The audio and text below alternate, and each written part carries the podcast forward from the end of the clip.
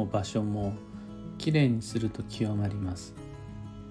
汚れや停滞を感じた時は小難しいこと言ってないできれいにするのが最も効果的なお清めです。おはようございます。有限会社西企画西俊久です。運をデザインする手帳有機暦を群馬県富岡市にて制作しています。有機暦の発売は毎年9月9日。お得な先行予約限定セットは5月5日受付開始。そして現在は3月3日から表紙デザインを決めるための総選挙を開催中です。来年度有機暦2024の表紙デザインは2つの候補の中から投票によって決めます。ブログ、ツイッター、インスタグラムにてお知らせしているのでそちらご確認ください。でこのラジオ「聞く暦」では毎朝10分の暦レッスンをお届けしています。第4水曜日は東京鑑定会につき録音での配信となります。そんな今朝は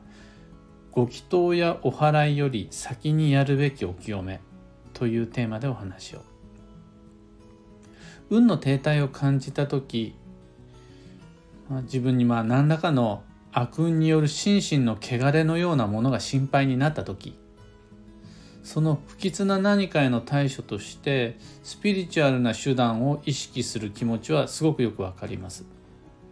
例えば悪霊のせいかもしれないですしご先祖様のたたりかもしれないし。でそこで実際に神社仏閣を利用するのも全然悪くないです。ご祈祷もいいでしょう。お祓いもしてもいいでしょう。それが無駄ということはないです。でもその前にお風呂に入りましょう。あと神社仏閣行く行く前に理容室美容室行きましょう。あとお部屋とか冷蔵庫とか物置とかタンスとかの掃除しましょう。会社だったらデスクや書類棚あと倉庫の掃除しましょう少なくとものボッサボサの髪型のまま小汚い部屋を出かけて神様仏様にすがったところでその汚れの原因は解決しないです。でそもそもこの神仏の加護の基本理念は払いたまえ清めたまえではありませんが汚れを遠ざける清潔感これをもって清めとします正しくは払いたまえ清めたまえの後に噛むながら守りたまえ先はいたまえというのが続くわけですが、まあ、それ抜きにしてとにかくまず先に払いたまえ清めたまえのお清めが重要になってくるわけです。ところがこの神仏というのはお掃除代行業者じゃないわけです。スキンケア屋さんでも理美容室でもゴミ回収屋さんでもないわけです。だからまずできる清めがあるならそれ自分で済ま済ませた方がいいです。払い清めるための手段はいろいろありますが、まあ、汚れないようにするっていうだけで生きていけるほどこの世界って清らかじゃなくて、まあ、生きてるだけで汚れるわけです。そうすると生きてるうちはきれいにした方がいいわけです。そのための手段として神仏のお清めもあるし入浴もあるし洗濯もあるわけです。暦の中にはこの清めの最適時期として節分があったり大晦日があったり土曜があったりするわけです。そうすると定期的なお清めで運を良い状態長く維持できるわけです。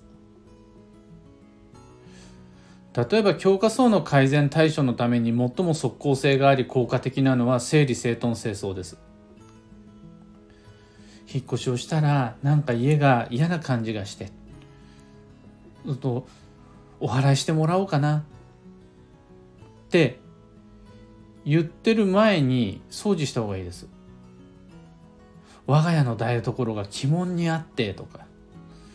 なんか賃貸物件なんだけど前の人があんまり良くなかったみたいでとかうんうんうなる前にお風呂しっかり入った方がいいです。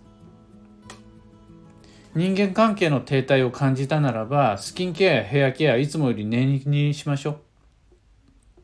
あとは仕事の失敗が続いてそこに縁起の悪さみたいなものを自分自身が確かに感じ取ったとしたならば仕事道具磨いたりであるとか会社の床を掃除したりとかしましょう。もう中にはこういう人がいてお札やお祓いはバッチリ定期的に神社仏閣に行っています。でも汚い部屋で暮らしてるっていう人がいるわけです。そういうのって例えるならばお風呂に入った後に汚れたままの服をもう一回着るみたいなもんというか綺麗に手を拭いた後に泥の中に手突っ込むみたいな。それだそれって本当に清めなのかっていう感じなんです。それだったらお払いはしてもらったことないけど定期的に理美容室に行ってます。スキンケアこだわってます。お部屋の掃除もちゃんとしてますっていう人の方が運は清らかな状態をよりよく維持することができてます。玉の念入り掃除。でもまたすぐ散らかしちゃうってならないです。そっちの方が。もちろんお掃除や入浴理美容室ヘアケアはあらゆる運に対する万能の必殺技ではないし特殊な個別のケースにおいてはそれに合わせたその人なりの特殊な対処が必要になることあると思います。そのためには氏神様にお祓いをお願いしてとか特定の仏様にご祈祷をお願いしてっていうのも全然ありだと思うんです。だから神社仏閣の儀式がいらないという話ではないです。ただ自分でできる清めを無視して神仏にすがったところで残念ながら十分な効能は期待できないという話です。立派な祭壇神棚を求めるよりは綺麗な空間を整えた方が運はいいし高価なお仏壇購入するよりネイルケアとかデンタルケアとかあとは家具を整えたりとか掃除機をかけた方がご先祖様も喜びます。スピリチュアルな意味で不運を感じたとしてスピリチュアルな清めの対処したくなるのはその気持ちはわかるんです。でもそのスピリチュアルな清めの専門家たちがそもそも何より大切にしているのが神仏にすがることじゃなくて入浴とか清掃なわけです。神社仏閣に行くと一日の始まりはお掃除から始まるわけです。で道具をきれいに磨いたり床雑巾かけたり毎日してるわけです。僕たちもそれ同じです。いや神社仏閣の人たちは掃除なんかしないよ常に神様仏様に前盛りたまえ先はえたまえって言ってるわけじゃないよとにかく払いたまえ清めたまえが前提だよと僕たちは神主や僧侶の霊能力に期待するんじゃなくてそういう暮らしの中で行われる清めの方を参考にすべきです。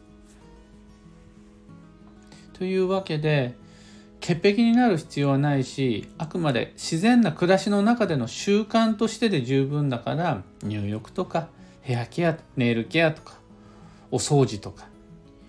それらを清めの手段として大切にしてまいりましょう。で自分に不吉な不運停滞を感じた時はいつもより念入りにお風呂に入ったりとかお掃除をしたりとかすればそれで十分です今朝のお話はそんなところですヒント見つけてもらえたら配信終了後いいねのボタンをお願いします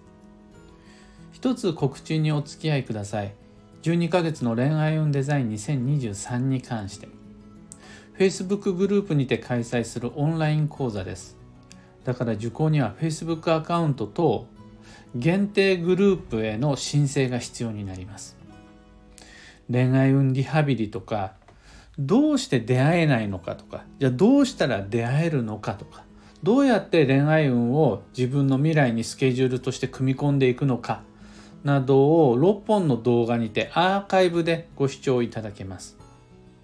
自分で自分を好きになる予定を未来に散りばめてまいりましょう。この12ヶ月の恋愛運デザイン以外にも暦部春の体験入部とか東京での月1鑑定会とかそれらいろいろなイベントいっぱいあるのでそれぞれの詳細リンクを放送内容欄に貼り付けておきます。さて今日という一日は2023年3月29日水曜日。繁忙の3月も今日を入れて残り7日となりました。本年度最初に運が動くタイミングですよと言って始まった3月もあと1週間です。改めてここから張り切ってまいりましょう。幸運のレシピは鴨南蛮。これはあったか麺類が吉という意味です。今日のキーワードは交渉望みを示し掛け合う。その心はコミュニケーションを諦めないで吉。自分なりの想像とかきっとこうに違いないという決めつけで会話を諦めてしまわないでまずとにかく話してみる。叶うかどうかではなく自分の要望を知る機会を相手から奪ってしまわないこと。自分の決めつけで奪ってしまわないこと。が大事です。以上迷った時の目安としてご参考までに。ところで聞く暦では Twitter にてご意見ご質問募集中です。知りたい占いの知識や今回の配信へのご感想など「ハッシュタグ聞く暦」をつけてのツイートお待ちしています。それでは今日もできることをできるだけ西企画西俊久でした。いってらっしゃい。